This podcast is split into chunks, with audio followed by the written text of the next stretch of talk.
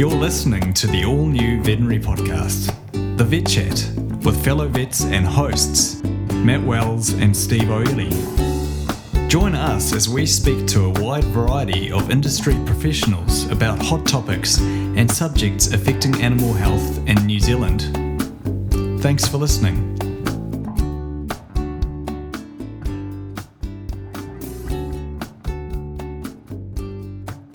This week on the Vet Chat, we have Joon Seo. He's an old classmate of mine and is now a qualified cardiology registrar.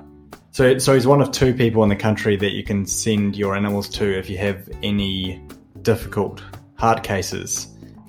We talked to Joon about what it was like going through an internship, um, the challenges he faced, and what he enjoyed about it. But the main focus of this episode is what he does and his recommendations to vets out in the field if they have a difficult heart case or, or basically any heart case in general. Welcome, Joon. What did you say, Joon? I, I don't think I'm allowed to call you a cardiologist. so I'm still on the path of becoming a cardiologist, um, at least in New Zealand. Um, but um, the actual title is cardiology registrar. Um, other part of the world, um, people will just call me a cardiologist. And can you just sort of explain to us how you, like, sort of your background, like how many years of smallies you did prior to doing an internship?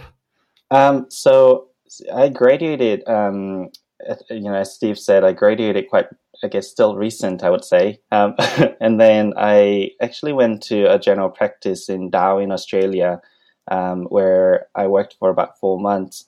But that was actually a bit um, you know intense for me. Um, so I actually started internship fairly soon after graduation, and I ended up doing three years of internship before getting a residency um, at the Royal Vet College in London.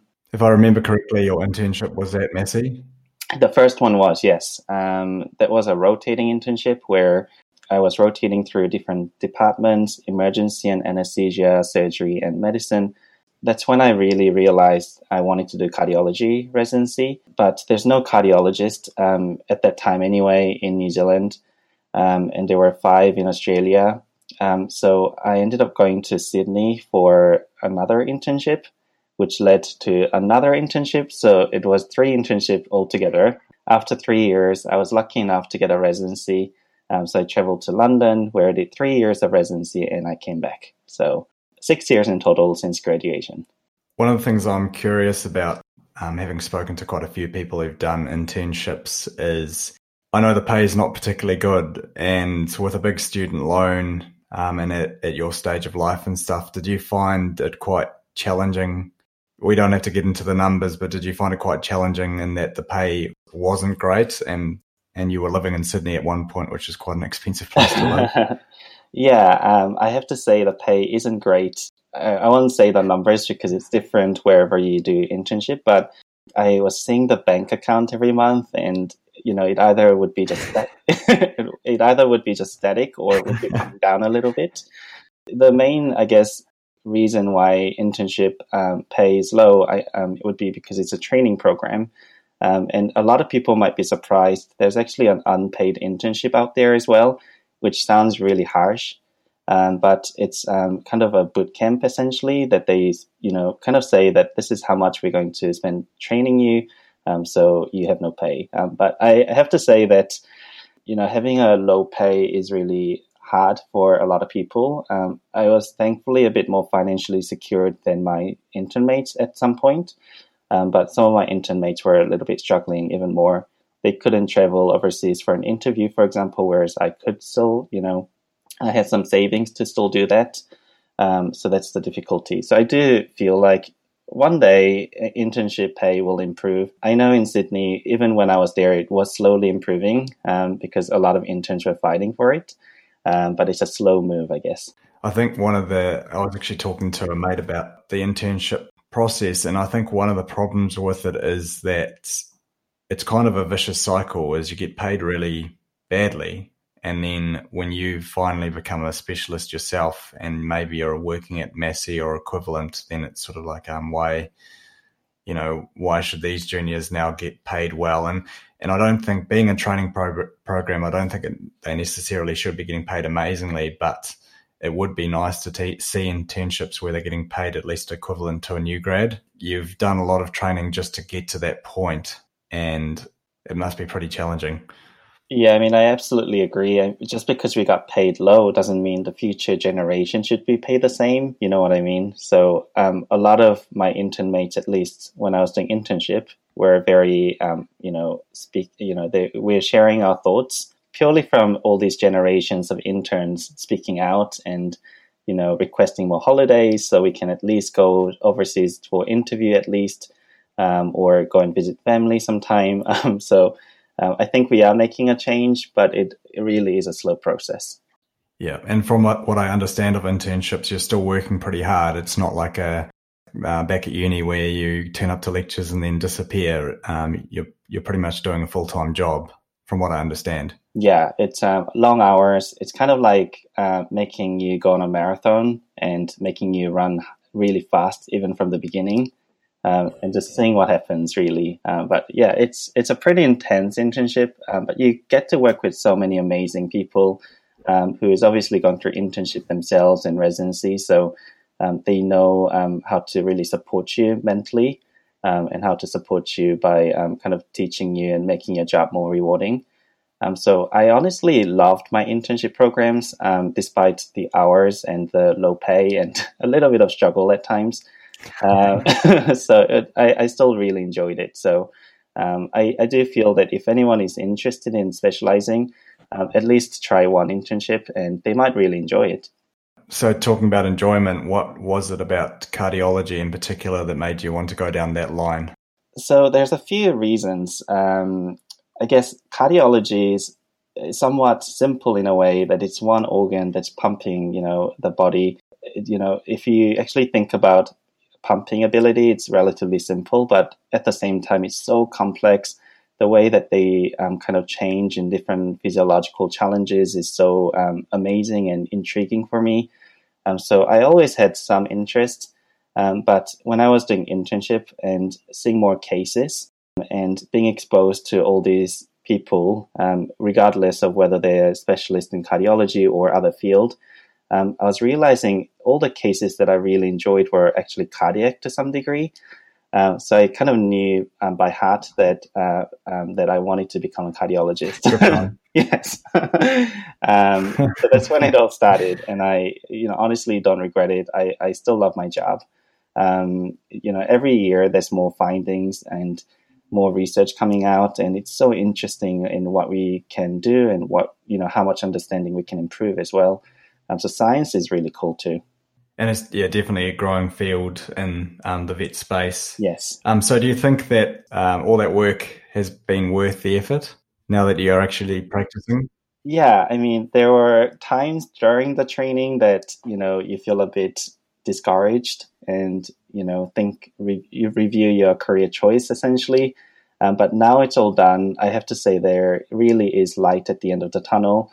I honestly, you know, love my job and love the cases I'm seeing, love the clients, and love what I can do to, you know, save those pets as well. So I, I really enjoy, you know, the result. Really, maybe not so much the path to some degree, but yeah, I love the result.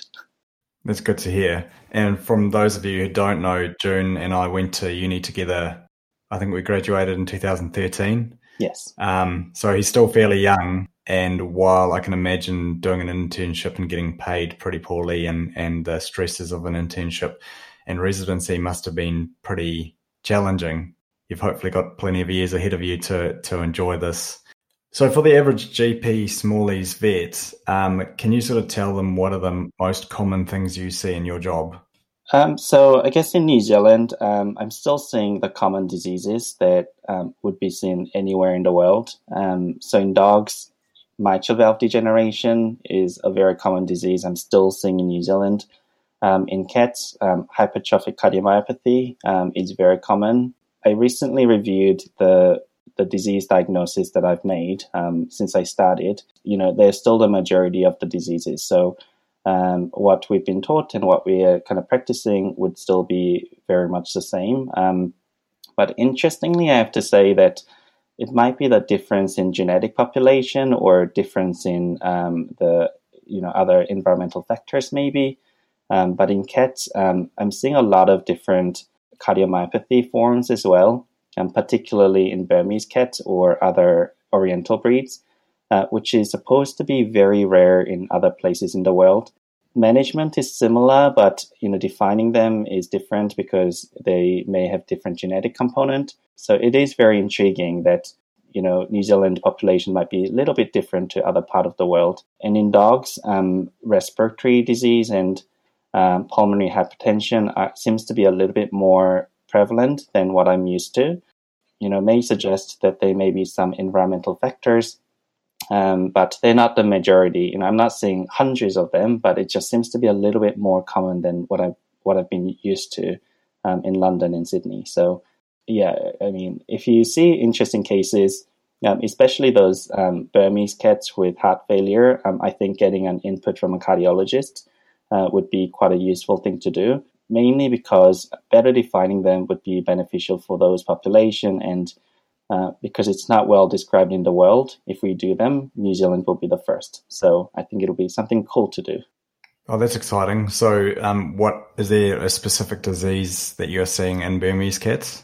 Yeah, so they seem to have this muscle band um, crossing the left ventricle uh, which over time um, kind of dies off and becomes scar tissues. And that tends to restrict the motion of the left ventricle.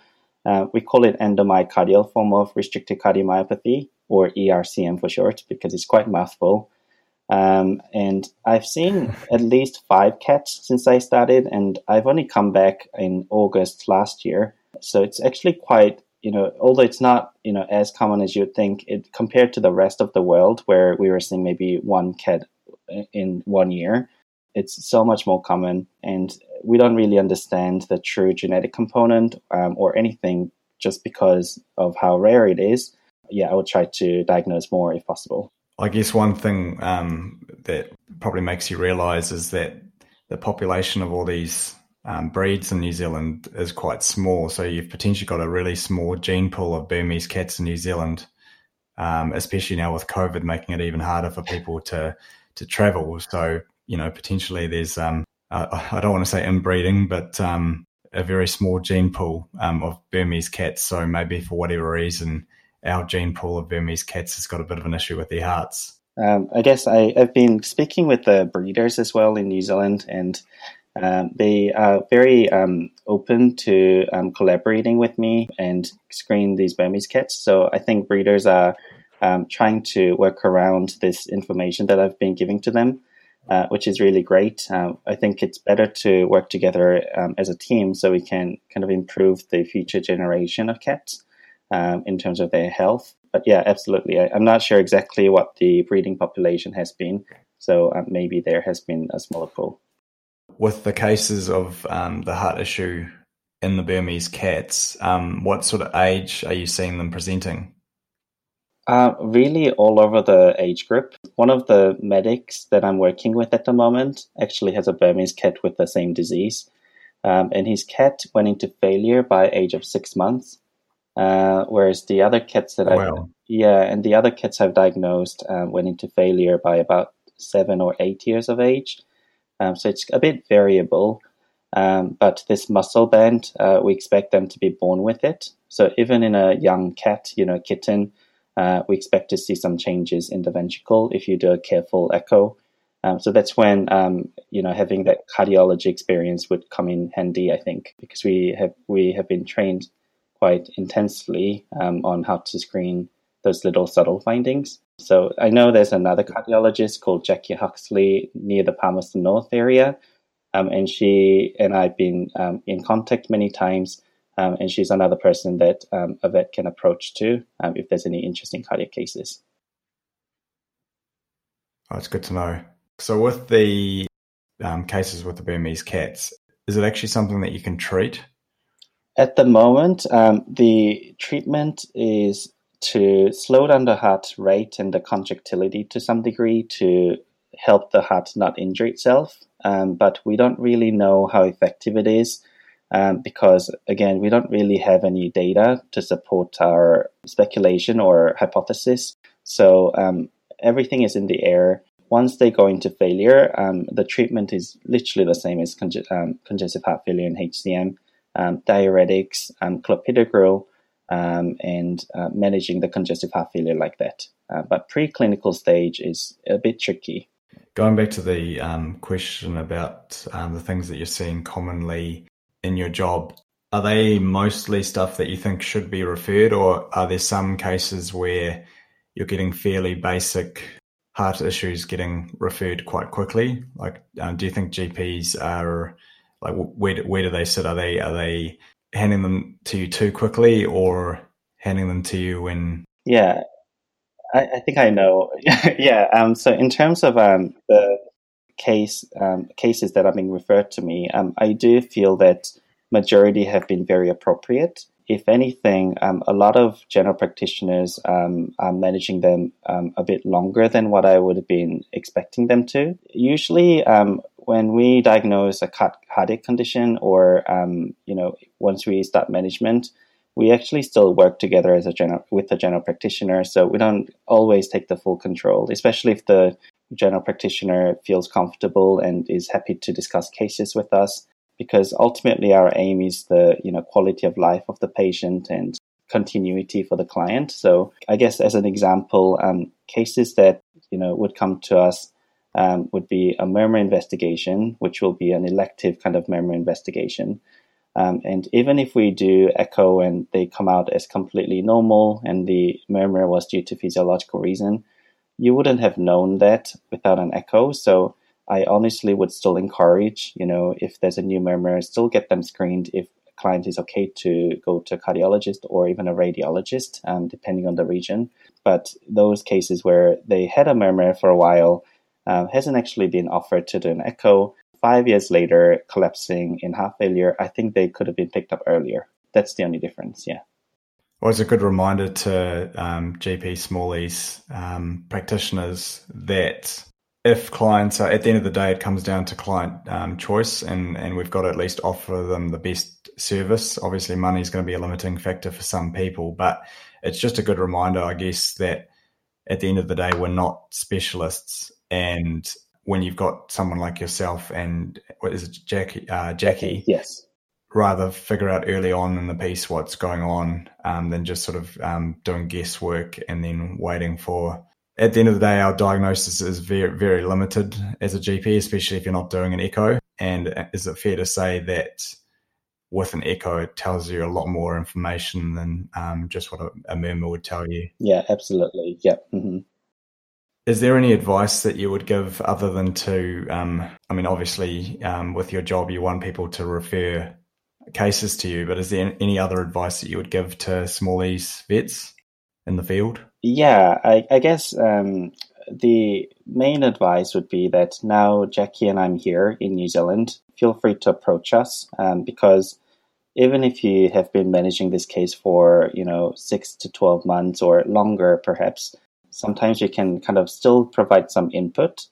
Jackie has been working in general practice for a long time too, I think, and I've been in general practice for four months, but um, I still know how difficult um, the job is. Um, so we understand, um, and you know, we've been interns. We didn't just naturally come to become a cardiologist. So um, I, I, think we kind of know how to, um, you know, manage cases that has been managed for a long time. Even if you have any little questions, just approach us. Again, I think another thing to realize is that there's ongoing research and science in all over the world, and even those things that we have been doing routinely for years and years, like giving ACE inhibitors to all these cats and dogs with heart disease, um, those are constantly being challenged. And there has been multiple studies over the past year or two um, that came out showing that ACE inhibitors is not effective in cats and dogs with heart disease um, in prolonging their survival. You know, without kind of actively reading cardio journals, you wouldn't really know. So sometimes just running a case by us, we might say, hey, you know, there's actually a new research that came out last month. You might want to stop this medication. So um, for those reasons, it still is nice to chat to us. And you're definitely going to be a better resource than our vague memory of fourth year lectures. so, uh... yeah, like four cardio lectures, I think, was it? Yeah, it was very little, I think. And having been in the same hall and um, same vet class as Joon, I can tell you he's a very nice and very approachable person. so definitely give him a call. We'll get into this a bit later anyway, but can you tell our listeners whereabouts you're working um, and how best to reach you? Yes, I'm working at the Animal Referral Center, uh, ARC for short, um, in Albany, Auckland. You can approach me by um, just giving a phone call or sending me an email. You can send it to the reception and just put attention um, Joon, um, and they will kind of just forward it directly to me. Um, I'm currently just working part time at the moment, um, Monday, Tuesday, and Fridays. So I may not be able to reply in between, but I'll reply as soon as I can. As previously mentioned, um, the exam was cancelled last year, so it's happening this year. So I'll be busy studying between April and May. Um, so um, I may not be contactable during that time, but hopefully um, I'll pass in one go, and New Zealand will finally let me call myself as a cardiologist. So is the part time mostly based on the fact that you're studying, or is it a demand thing in terms of um, how much work you're actually getting? It's a bit of both, I have to say. So, because there hasn't been a cardiologist um, that you know is kind of just residing in one center before, um, Jackie, for example, is mobile, so she will go to multiple regions. We just weren't sure exactly, you know, the case demand or um, caseload that I'll be expected to see. So, from that point of view, um, you know, the hospital directors and I agreed that we would like to start with part time and see where we go. And I actually suggested it first because after that six years of training, um, I kind of kind of wanted to enjoy life a bit. Um, so um, it just gives fair enough. Yeah, it just gives me more opportunity to spend some time with the family and friends and enjoy um, outdoors. Remind me what um, part of Auckland you're based in. Um, so it's in Albany in Auckland. Um, I'm living far north um, near Wainui, which is near Silverdale. Uh, but it's close to the beach still, so I can still go out, uh, go for a swim. So I've never gone out to swim every single day in my entire life until I came back to New Zealand this time. So it's it's really nice. Well, it's good to know because um, I know a lot of people that do internships and residencies, and you get flogged. Um, and at some point, it's uh, good to hear that you're actually finding a bit of balance in your life. Yes. Going back to you know what vets can do in the field other than sending you uh, like referring to you for or calling you for advice or referring cases are there any sort of basic tips that you can give them in terms of like basic diagnostic tips or basic um, stuff they can do in the physical exam to improve what they're doing because um, for a lot of people um, i guess we don't see a huge deal of cases um, and so you're sort of partly relying on what you learnt at uni and partly winging it so without without a specialist's advice, um, what would you recommend to to GPs? I think that is, um, I have to say, physical exam is the most powerful tool in dogs. It's one thing that you know, physical exam is something that gets emphasized so much during the training program for cardiology, because careful cardiac auscultation gives you so much information. We kind of already know what disease we're dealing with by the time we're about to echo. Um, but echo is just for confirmation and assessing the severity of the disease. So for dogs, um, I really um, would emphasize that try to localize where the murmur is the loudest. Um, try to grade the murmur, uh, which gives you some idea of the severity of the disease. Hear, if there's any arrhythmias and pulse deficits. Can you just remind people the grading system is for for hearts?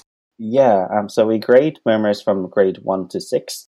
There are slightly different grading system out there, um, but I can say that the commonly used grading system is that uh, one is a very quiet murmur that is very focal as well. So if you just change the position of the stethoscope, you may lose that murmur and just hear the heart sound. Um, grade two is when the, when it's louder, but it's still focal. So if you move the stethoscope away, you'll still lose the murmur, but it's still you know a bit louder than grade one. Grade three is when it's starting to radiate. So for you know small breed dogs where they tend to get mitral valve disease, if you listen to the left side and you hear a murmur, you put the stethoscope a bit higher up or onto the right side and you still hear the murmur, that's grade three or higher. Four is when the radiating murmur starts to become as loud as the um, point of main uh, maximum intensity. Um, so the original murmur is radiating so loud to the other side, for example, would be grade four. Five is when you actually feel a thrill. And if you haven't felt a thrill before, it literally feels like a phone vibrating.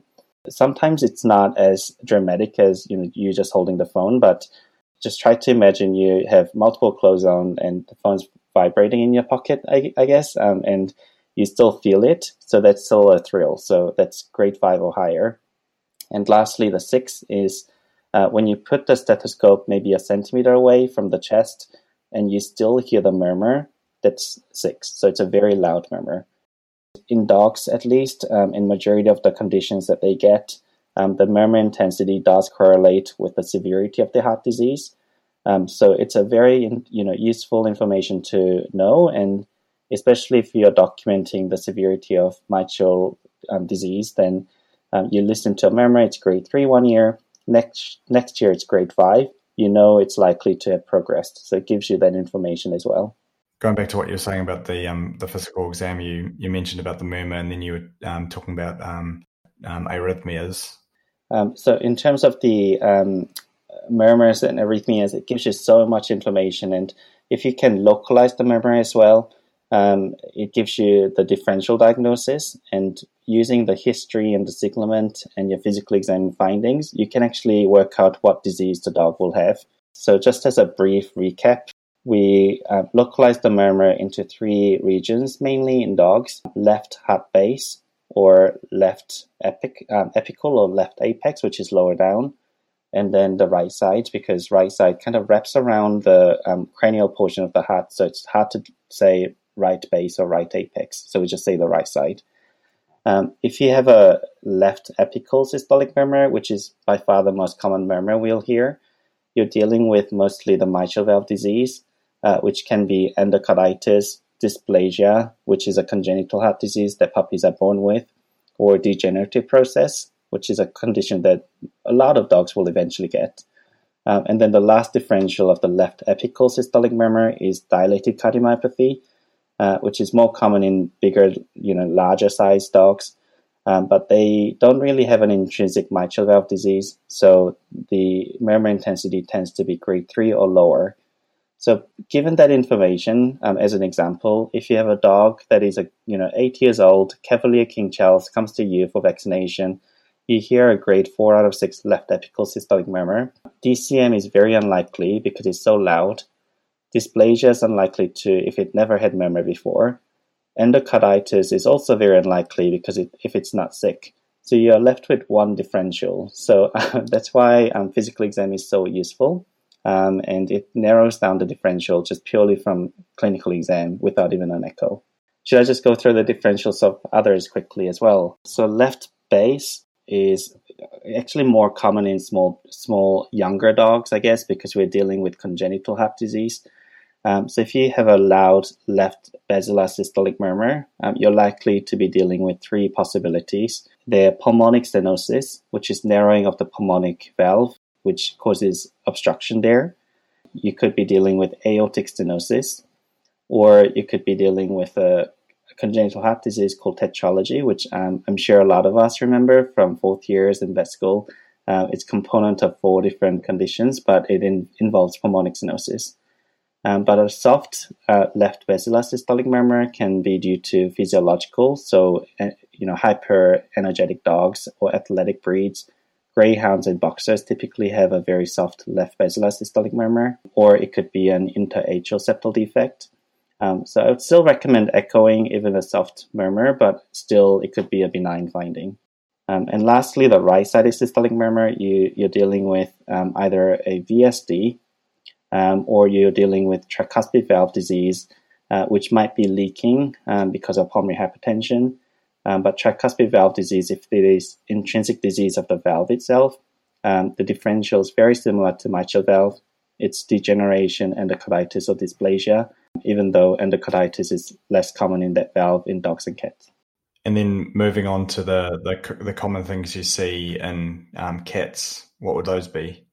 So cats, um, because they get cardiomyopathy primarily, um, and they aren't always detectable on physical exam, Um, there has been multiple different ways we kind of guide um, general practitioners to recognize what are the high risk patients um, or which cats are likely to have the disease. Physical exam still plays a good role um, because if you hear a gallop sound or a murmur, um, in a, especially in an older cat, it's making you a bit more suspicious. If you have an arrhythmia, that's very, very suspicious that they have heart disease. Um, and lastly, because they can still have a murmur and still have a normal heart and vice versa, we actually really recommend getting some lab work. I've been kind of visiting a few Auckland practices um, since I started, and a lot of practices are starting to use this too. But this blood test called NT-proBNP is a you know test that gets released. Uh, well, it's a hormone that gets released when the heart's starting to go through st- stretch or stress. And in cats with cardiomyopathy, is that in both cats and dogs, or just cats? It's both cats and dogs, but it's um, a lot more accurate and applicable in cats um, because dogs have so much variation in what is normal, whereas cats, the normal range is much narrower. So um, the IDEXX has um, generated even a snap test for NT-proBNP, which you can purchase and leave it in your clinic and just do it as a routine before dental, for example, before any you know routine anesthesia. So you know the chance of the cat having heart disease is high or low. So yeah, I, I really recommend getting this blood test done. I have no association with IDEXX, I have to say, but um, it's still you know very very useful. No conflict of interest. Yeah, yeah. we sort of got a bit, little bit sidetracked there, but um, have we covered all the, the main things that you'd see in cats? Yes. Uh, the, the main conditions that a GP would see? Yeah, so I guess the common conditions that they would see would be cardiomyopathy, which would be HCM or hypertrophic cardiomyopathy as the most common form. In New Zealand, again, Burmese cats, if you see them, might have different form. Management is similar, or we don't really know yet at this time. But once they go into congestive heart failure, um, the management is still um, similar. So, in general practice, I guess cardiac emergencies might be congestive heart failure, where cats and dogs will present to you with respiratory distress or abdominal distension if it's right sided failure. They might come to you with frequent collapsing episodes, uh, which, on careful history taking and assessment, you know it's unlikely to be neurological or you might be um, presented with pericardial effusion. Um, so I, I, think those would be the common emergencies that you might be dealing with. For emergencies, it's a bit different to just doing a routine cardiac assessment because you're a bit limited on how much you can assess, especially if they are so struggling to breathe, for example. You know, just go with the patient's um, kind of um, stability. So don't push them um, but eventually, if you do finish the physical exam and still manage to get all the information we already chatted about, um, you will still be able to narrow down the differentials a lot. Yeah, the main thing I would like to just say is that try not to stress cats out, um, especially if they present with respiratory distress.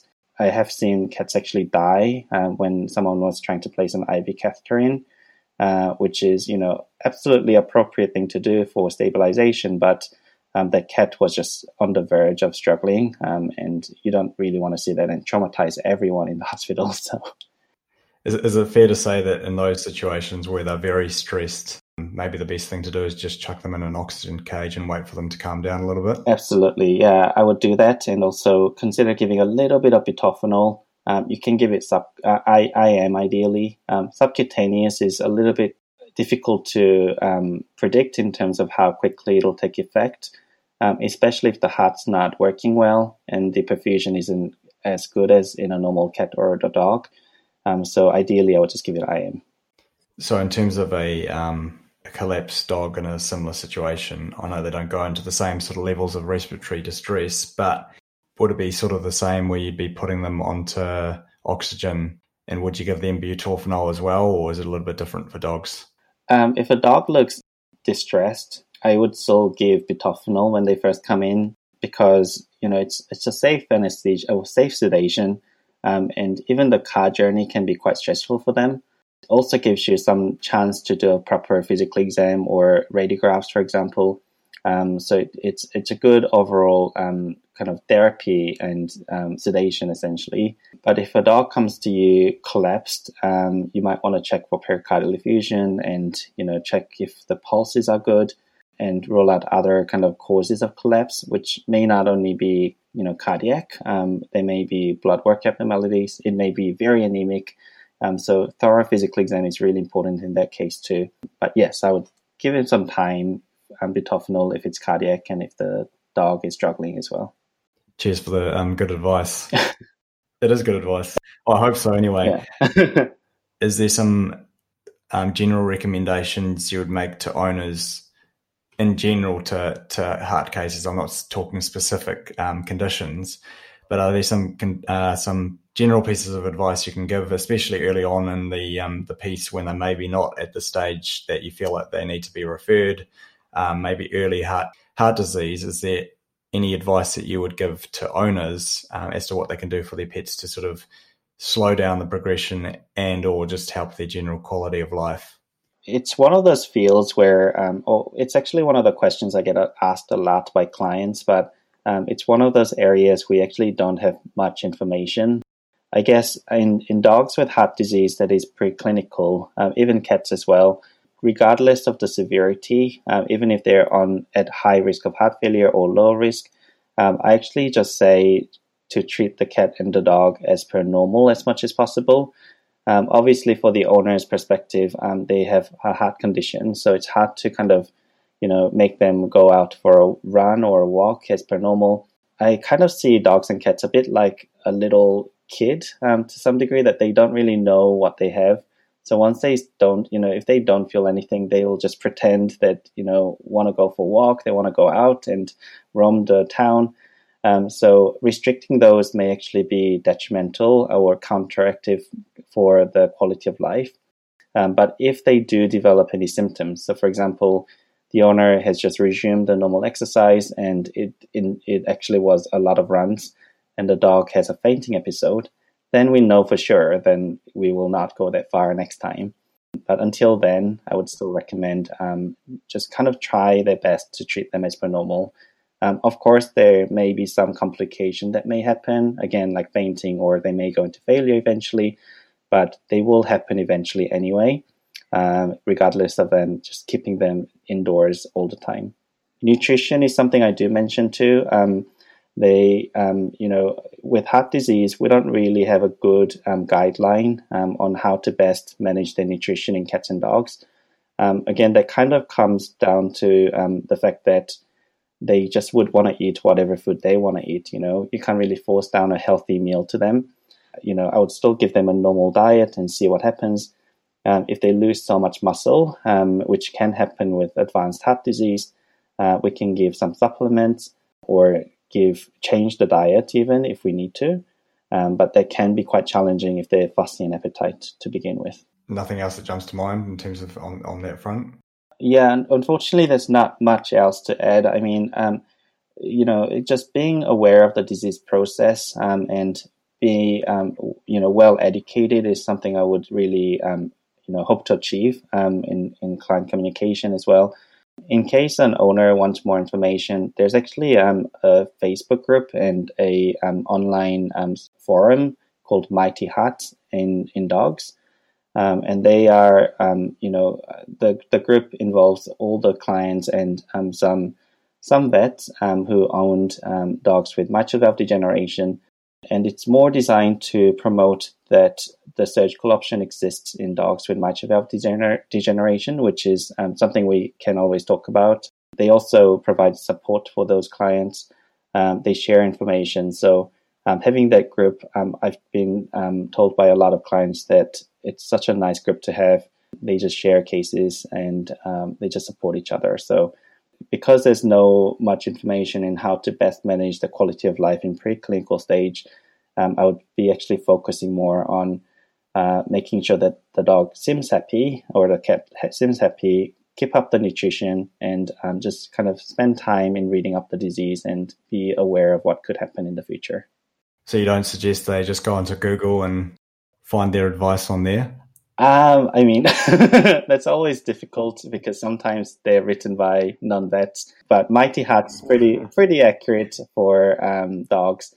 Either in your residency or since um, kind of semi-qualifying, what is the most interesting case that you've seen?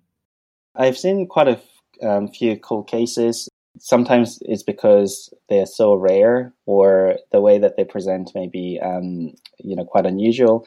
Um, but there's actually a very funny case that I saw during a cardio internship. So this owner um, took his little dog, which is a terrier, um, to a beach house um, because he was on holiday. Um, and he arrived and he was unpacking, and he started to hear this weird noise coming from the room. Um, so he was trying to investigate where the noise was coming from, and he realized that this weird whooping noise was coming from the dog. Um, so he took the dog to the local vet clinic, and they, you know, did a full physical exam, and found out that it, it was actually a very loud heart murmur. So it sounded like I don't know if you um, watch Futurama, um, but there's a character called Zoidberg. A long time ago. Yeah, and then this like alien creature does like whoop whoop whoop whoop. You know, like it makes this little noise. It literally sounds like that. So um, yeah, it was constantly coming from the dog. So they um, kind of rushed um, to see a cardiologist. There's some type of murmur that I'll just kind of explain now that we call it as a musical murmur. Um, and the reason is because all the valve apparatus starts to vibrate, kind of like a violin. So it creates that high frequency musical type of murmur. And that actually doesn't correlate with the disease severity. It's often a mild disease, so it's often a good sign. Anyway, came in and we're listening and we confirmed it was a musical murmur. We echoed, confirmed that it was a very early mitral valve degeneration. But yeah, the fact that the reason why the dog came to the vet clinic was the fact that the owner could hear a murmur across the room it's just I don't know. I found it very hysterical. So that's the best case I still remember to this day. Especially considering that um, the dog wasn't, you know, it didn't sound like the dog was in serious in a serious heart condition. It's quite unique. exactly. Yeah. Um, lastly, Joon, um, I know we mentioned this earlier, but just to sort of reiterate, where can we find out more about you? And for vets looking to refer cases, where can we find you and what's your best contact details? So you can either just call or email the Animal Referral Center and just put, if you're emailing, just put attention Joon Seo um, or cardiology and they'll just forward the email to me. You can actually email me directly as well, which is um, jseo7 at arcvets.co.nz. Um, and it'll just come directly to my email box. Again, I you know it's it's no it's not possible for me to go through all the you know cardiac tips um, from this um, interview. So um, if you have any little questions or anything else that you want me to kind of share, just email me and I'm happy to help out. As Steve has referenced, I'm approachable um, and I will not judge. And uh, yeah, so just email me. that was Joon Seo. He's a qualified cardiology registrar, and you can find him at the Animal Referral Centre in Auckland. Thanks for listening to the Vet Chat with Matt Wells and Steve Oehley. This show is proudly supported by Virbac. If you want to find out more, go to nz.virbac.com forward slash podcast.